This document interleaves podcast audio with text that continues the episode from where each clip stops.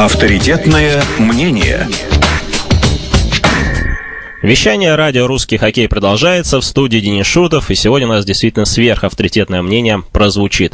В начале этого прямого эфира, в первую очередь, правда, хочется от лица всех сотрудников нашего радио поздравить с днем рождения президента Международной Федерации Бенди и Федерации хоккея с мячом России Бориса Ивановича Скрынника. Ну, правда, выходит, что с прошедшим поздравляем, поскольку день рождения был 15 но вот как смогли с первым эфиром, с первой ласточкой поздравили, надеюсь, он не обидится. И пока Борис Иванович находится за пределами нашей родины, на, на заседании исполкома Международной Федерации хоккея с мячом в городе э, Черногорском Будово, э, мы сегодня поговорим с вице-президентом Федерации, заслуженным игроком и заслуженным тренером, тренером молодежной сборной России Сергеем Анатольевичем Мяусом. Сергей Анатольевич, э, здравствуйте. Добрый день, добрый день. И э, прежде чем начнем нашу беседу, хочется еще раз напомнить слушателям нашим, что у вас есть возможность поучаствовать в нашей передаче, позвонить нам в прямой эфир по скайпу, Skype Sport Report с э, латинскими буквами в одно слово, как слышится, так и пишется. Вот. Э, неоднократно на сайте Федерации были новости о том, что у нас гости, там как раз этот скайп написан, можно просто скопировать, ставить, позвонить. Или если нет микрофона, можно написать, я с удовольствием вопросы озвучу. Итак, Сергей Анатольевич, э, начнем тогда передачу хорошо. Э, получается, что вот последние несколько дней для русского хоккея выдались достаточно событийными, не так ли? Потому что вот чемпионат мира решено проводить в Иркутске, там молодежный чемпионат в Кемерово, вот такие решения принимаются. Вы со мной согласны? Ну, безусловно. Во-первых, в межсезонье всегда болельщики, и игроки, и тренеры, все, кто данным видом спорта либо занимается, либо болеет, интересуется, всегда в межсезонье интересно, какие переходы, какие соревнования намечаются. И как раз после исполкома, который в Черногории состоялся с 12 по 14 июля, в общем-то, такие интересные, я бы сказал, судьбоносные решения были приняты на это назначение чемпионатов. Вот то, что касается взрослого чемпионата, 14 год, это Иркутск, всем уже известно. И 13 год, это молодежный чемпионат. Поэтому, конечно, и звонков много, и в частности из Кузбасса звонили, и из Иркутска, поздравления идут. Потому что люди хотят у себя увидеть форум, мировой, люди хотят у себя увидеть э, игроков сборных, пообщаться и посмотреть, в каком направлении развивается хоккей. Поэтому, да, эти решения были приняты, и я думаю, что они восприняты, я думаю, так, с хорошими надеждами. Ну, наверное, особых проблем по подготовке ни того, ни того турнира в этих городах хоккейных таких быть не может, да? Вы знаете, но это те города, сибирские города, э, которые, в общем-то, с хоккеем, с мячом знакомы давно, богатую историю имеют.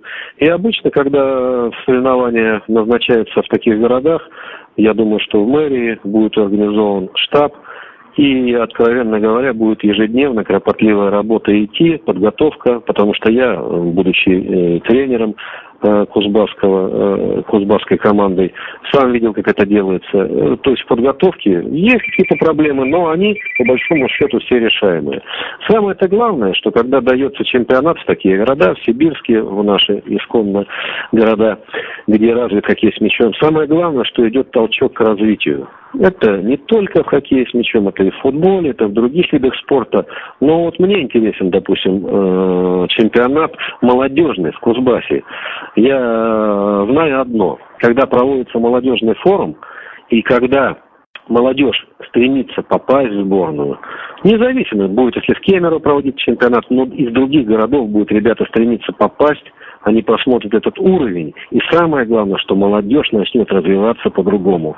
Вот я бы сказал, молодежный форум в Сибири должен пройти с успехом. А то, что касается зорского, зоркого, в смысле чемпионата в Иркутске, то это, по большому счету, это можно посмотреть окончательно развитие данного вида спорта на примерах сборных. Как играет сборная Швеции, как Россия, как другие сборные. И можно посмотреть, куда мы идем. Это уже, как говорится, высший пилотаж чемпионат мира для взрослых. Поэтому я думаю, с интересом будет и города готовиться, и болельщики. А самое главное, еще раз подчеркиваю, тренерский штаб и игроки должны уже полномерно к этому готовиться. Угу. А как получается? Я знаю, что да, продолжайте, пожалуйста. Я, могу сказать, что принято решение еще исполкомом, и уже утвердили, что в этом году, в сентябре, в сентябре месяце, первая сборная и молодежные едут в город Венешборг, Это с 7 по 9 сентября. Мы двумя сборными играем э, две товарищеских игры. А затем Ответный визит будет шведская первая сборная приедет на приз правительства Москвы, э, приз правительства России, который пройдет в Абакане, и наша сборная первая будет участвовать. А молодежная сборная с ответным визитом приедет э, к нам на товарищеские две игры. Это уже в декабре. Поэтому сборная молодежная будет готовиться уже начиная с этого сентября, готовиться к своему чемпионату, так же, как и первая сборная. Поэтому мероприятий очень много. Еще в Кирове намечается э, в этом году Кубок вызова в октябре, где будет играть молодежная сборная, которая завоевала в этом году чемпионство в Обухово, с новыми ребятами, которые заменят ее, потому что им уже исполнилось 23 и больше, они стали старше. Поэтому мероприятий очень много, связано с молодежным хоккеем и с первой сборной. Ну, получается, что это, наверное, все-таки без сомнения, наверное, самые громкие новости это в межсезонье, или, может быть, еще что-то там из станов команд вас э, тоже так зацепило? Вы знаете, ну, на мой взгляд, э, идет планомерная работа в клубах, есть интересные переходы, это тоже интересно зрителям, ну, ну, слушателям и болельщикам знать. Поэтому, ну а вот эти, конечно, когда международные форумы назначаются, я думаю, да, это главное, главное, главное событие, к которому готовятся все. Хм. Ну а все-таки по переходам, это вы сами отметили, э, то, что интересно болельщикам всегда. Может быть, вам бросились в первую очередь какие-то переходы?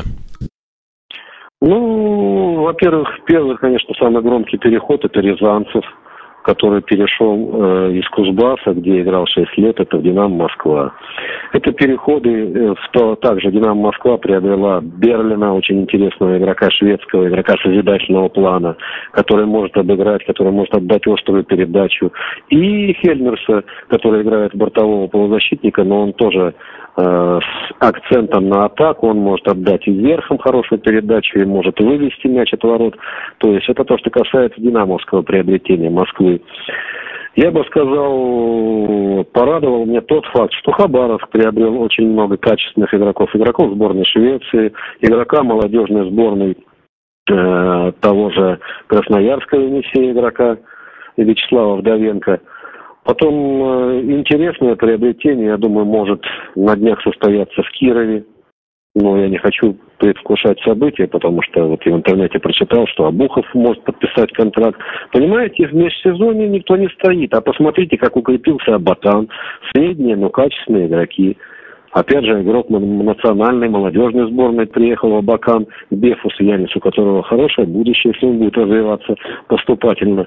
Поэтому есть в межсезонье хорошее приобретение, есть переходы. И я думаю, что и тренерские кадры в Абакане, допустим, Лихачев, специалист – высокого уровня работает Юрьев в Хабаровске, я считаю, не, не бесталанный, и у него очень хорошо многих, много новых идей. Поэтому я летом слежу особенно пристально за переходами, за тренерскими э, делами. И я думаю, что ждет очень интересный сезон. Хотя и скептики говорят, что «Динамо Москва» сильна, она укрепилась. Нет, ребят, нужно стремиться у себя создавать сильную команду и создавать конкуренцию. Поэтому я думаю, что и осенние сборы пройдут интересно для сборных команд, и начнется кубок, и уже посмотрим, кто какую концепцию игровую выстраивает. Ну, Сибирский, я еще хотел бы сказать, что Фирсов тоже приобрел игроков хорошего среднего уровня, Паша Тетерин пришел из, из Кемерово, затем из Нижнего Новгорода пришли и Салиев, и Корев. Поэтому работа клубов идет не только, допустим, исполком международных какие-то решения качественные, новые, судьбоносные выносит, но и команда работает. И это, это скоро будет видно, кто на что наработал и кто будет как развиваться в этом году. А, ну вот вы упомянули как раз Рязанцева. Я вот хотел вас про него спросить. Вы как э, родной Кузбассу человек, э, кемеровчанин, э, вот расскажите, как, как вам вот не кольнуло ли, не знаю, не обидно ли, что вот э, такой сильный игрок уходит из вашего Нет, родного клуба? Надо понимать, что это жизнь, это выбор игрока, выбор человека, и нужно всегда приветствовать это дело. Он, я думаю, что много сделал для Кемерова, 6 лет отыграл, отыграл на уровне. Я ни разу не помню, что Павел слукавил там, не выходил, не отрабатывал, поэтому он сделал свой выбор, он сделал много для кемеровского хоккея с мячом, поэтому он хочет поиграть в команде, которая чуть выше, Поэтому ничего страшного. Я думаю, что он получит еще новый толчок к развитию. Я думаю, что в сборной мы в этом году увидим маленько другого Рязанцева, маленько думающего по-другому.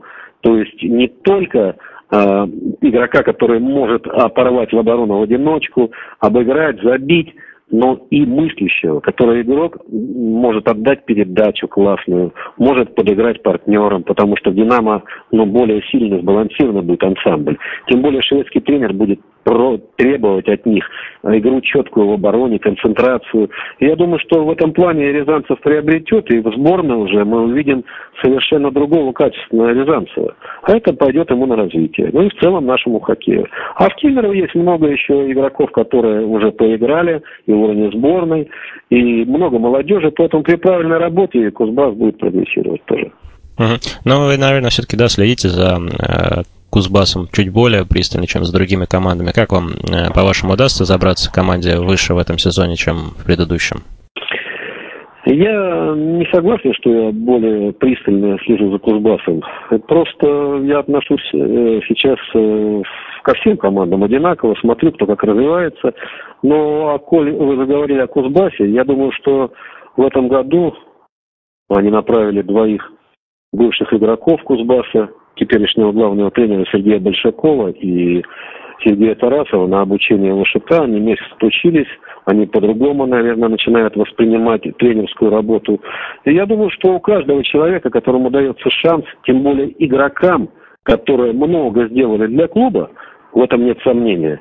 И если они будут расти, если они будут понимать, что это их призвание, что это их, э, скажем так, стезя тренерская, если они уделят этому внимание большое, в частности, в самообучении, в самоконтроле.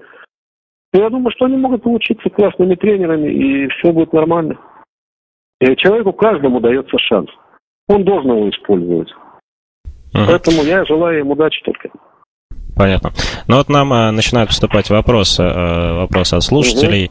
Угу. Вот э, делали предложение, Игорь Зибарев спрашивает, э, молодежи, не попавшей в свой финал, э, по их временному переходу для участия в финальной стадии команд высшей лиги, то есть там ради продления игровой практики и тому подобное, вот так сказать. Э, не прошло это предложение? Ну почему не прошло? Существуют двусторонние контракты, пожалуйста, и в родном клубе они могут играть и за молодежь, и за Суперлигу, нет проблем. Ну а если то, что касается тех вариантов, которые они предлагали, допустим, если человек играет за Сыктывкар, а они, допустим, потом за какую-то другую команду, ну это не совсем правильно будет. А то, что касается в клубах, есть двусторонние контакты, пожалуйста, работайте. Пусть он играет за молодежную, когда надо, он играет за первую команду. Нет проблемы большой, не вижу. Ну, а то упомянули... Поэтому, если подробно что-то Игорь Владимирович Зибрев хочет задать вопрос, он пускай позвонит или напишет мне. Нет проблем, я разберусь в частном порядке. Угу, понятно. Ну вот он а, только что буквально в скайп тоже задал, задал вопрос, а, угу. можно ли подействовать на региональные власти методом давления, потому что желание провести детские и молодежные соревнования есть, а руководство на это не идет. А как люди не могут понять, что давлением, по большому счету, ничего не добьешься? Нужно просто доказывать, аргументированно э, приглашать. Вот, допустим, э, не далее, как весной, Киров и Красноярск выступили с инициативой провести собрание среди детских директоров детских спортивных школ, среди тренеров детских. Я выезжал в Киров, э, наш сотрудник Молосков Юрий выезжал в Красноярск. Мы много говорили о детском, юношеском хоккее, о соревнованиях. И те тренеры, те директор, директора школ, которые хотели, они, в принципе, все соревнования к себе всегда Э, ну, заявки делают на это. Просто нужно сотрудничать, нужно вести диалог с федерацией, с нами. И, в принципе, мы можем рекомендовать той или иной администрации провести соревнования. Нужно, еще раз подчеркиваю, выстраивать свою работу с федерациями, с местными, с нашей федерацией таким образом, э, чтобы был диалог, был контакт, и тогда можно любой вопрос решать. Но давление, силовое давление, ну это я абсурд, я не считаю, что это правильно. Всегда нужно только делами и какими-то диалогами вести и доказывать, что эти соревнования нужны. Ведь вот посмотрите внимательно, вот, допустим, Иркутск, Кемерово. Почему они получили эти соревнования? Да потому что потихоньку, шаг за шагом, команда развивалась, люди э, приходили на трибуны, руководители приходили на трибуны. И теперь уже этот спорт номер один в этих городах практически. И, конечно, они хотят там провести. Поэтому только диалог. И конкретно пускай задают туда, в каком городе и какие соревнования они хотели бы провести. У нас же везде объявлены тендеры. Хотел провести, хотите провести финал Кубка России, пожалуйста, заявляйтесь. Хотите молодежный чемпионат, пожалуйста, заявляйтесь. Вот сейчас э, есть ситуация, когда Киров, единственный город, подал заявку на матч так называемый матч вызова, где будет играть, я уже повторяюсь, сборная молодежная чемпионы мира, и люди, которые заменят ее в этом году и будут готовиться к следующему чемпионату мира, который пройдет в Кемерово. Пожалуйста, подавайте заявки. Киров подает ее и выигрывает, пока и хотят они это сделать.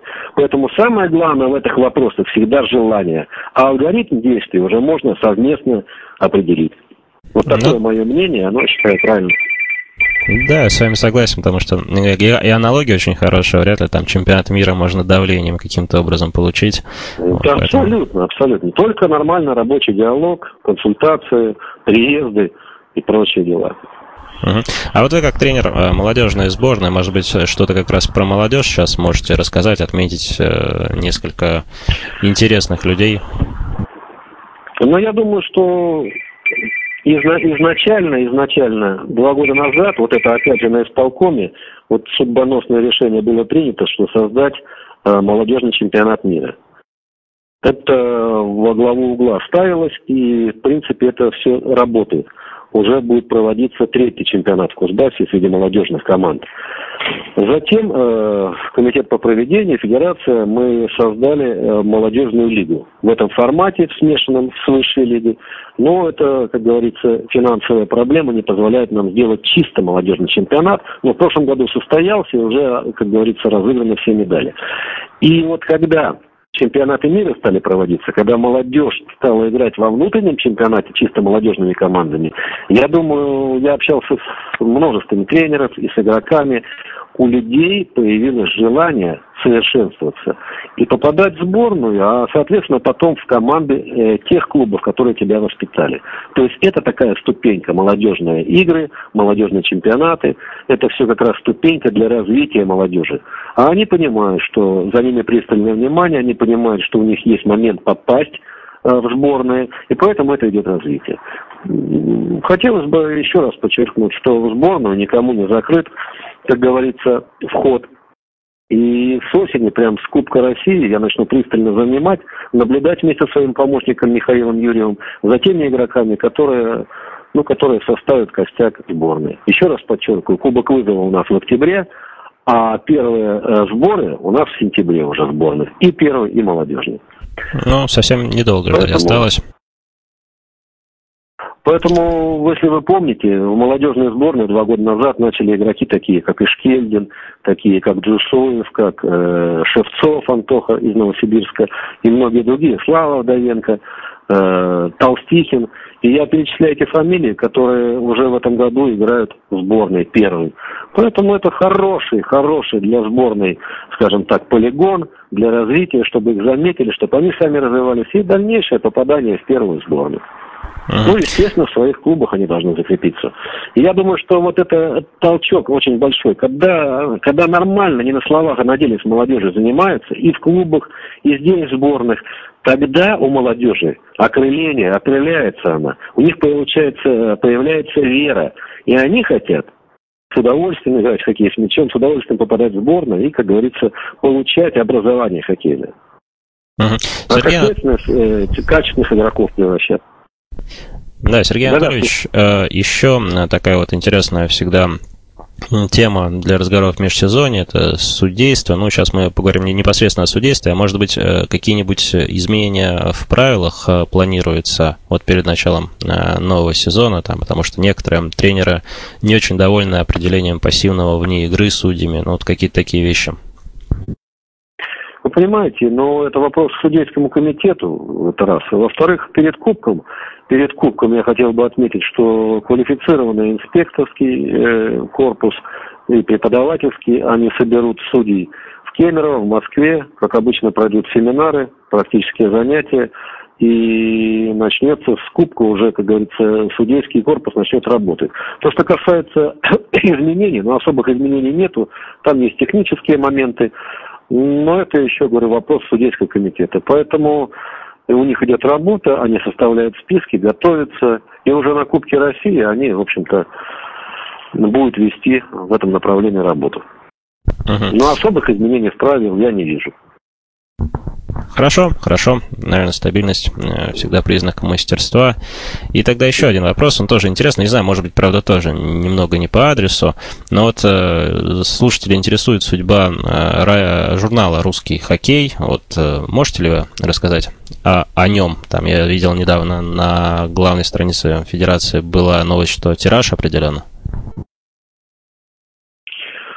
Ну, у нас в Федерации есть руководитель пресс-службы, в общем-то, это его вопрос, но тем не менее с сентября месяца фонд Николая Валуева совместно с Федерацией, в общем-то, приняли решение, будем выпускать этот журнал, э, который будет выходить э, до весны, то есть практически весь сезон и межсезонье он будет выходить. Журнал в хорошем формате, в качественном, напечатан, где будет Э, необходимая информация о хоккее с мячом. Детский хоккей, юношеский хоккей, сборная команда России, ветераны, какие-то будут пожелания болельщиков, тоже рубрика будет. Я думаю, всем журнал этот будет интересно. Это не просто будем мы представлять команды, там, как были раньше издания, там, одну команду, вторую, третью. То есть весь спектр, интересующий болельщиков, любителей хоккея с мячом, будет в этом журнале отражен. Угу. Ну, надеюсь, что ваше интервью мы там тоже будем читать, э, собственно. Да, да, да. Да, это здорово, что Поэтому вы уделили. идет предсезонка, идет нормальная, кропотливая, я считаю, работа. И я считаю, что хоккей с мячом э, достоин, достоин большого внимания со стороны я думаю, и наше, нашего правительства, и депутатского корпуса. Поэтому еще раз подчеркиваю, как команды приведут под сезонку, как команды будут готовиться, как они начнут. И если, в общем-то, о, о нас, о хоккее, о, тренерах, о игроках будет очень много информации, это, конечно, пойдет только на пользу хоккея с мячом. И я очень рад, что возможность в этом году появилась у Радио России спорт, когда все тренеры высшей первой лиги вернее, суперлиги, высшие лиги и специалисты могут высказываться, свои мнения, пожелания. Это все идет только на развитие. Угу. Большое вам спасибо за то, что нам э, время уделили для этого эфира. Мы слышали вас э, там постоянно Ладно, звонит да, телефон. И... Напишите телефон. Да, сейчас тогда, после того, как попрощаемся с слушателями, обязательно вне эфира с вами поговорим по поводу телефона Бориса а, нет, Ивановича. Нет, который скоро, скорее всего, тоже будет в, нашем, э, в наших передачах. Итак, э, большое спасибо Сергею Анатольевичу за то, что он принял участие в нашем эфире. Э, большое спасибо вам, уважаемые слушатели, за вопросы, которые вы задавали. Хотелось бы, чтобы их было больше в следующий раз. Но, как обычно, эфир Ради русского хоккея продолжается. Вы не переключайтесь, не уходите. Будет еще много интересных, много интересных гостей, много интересных тем.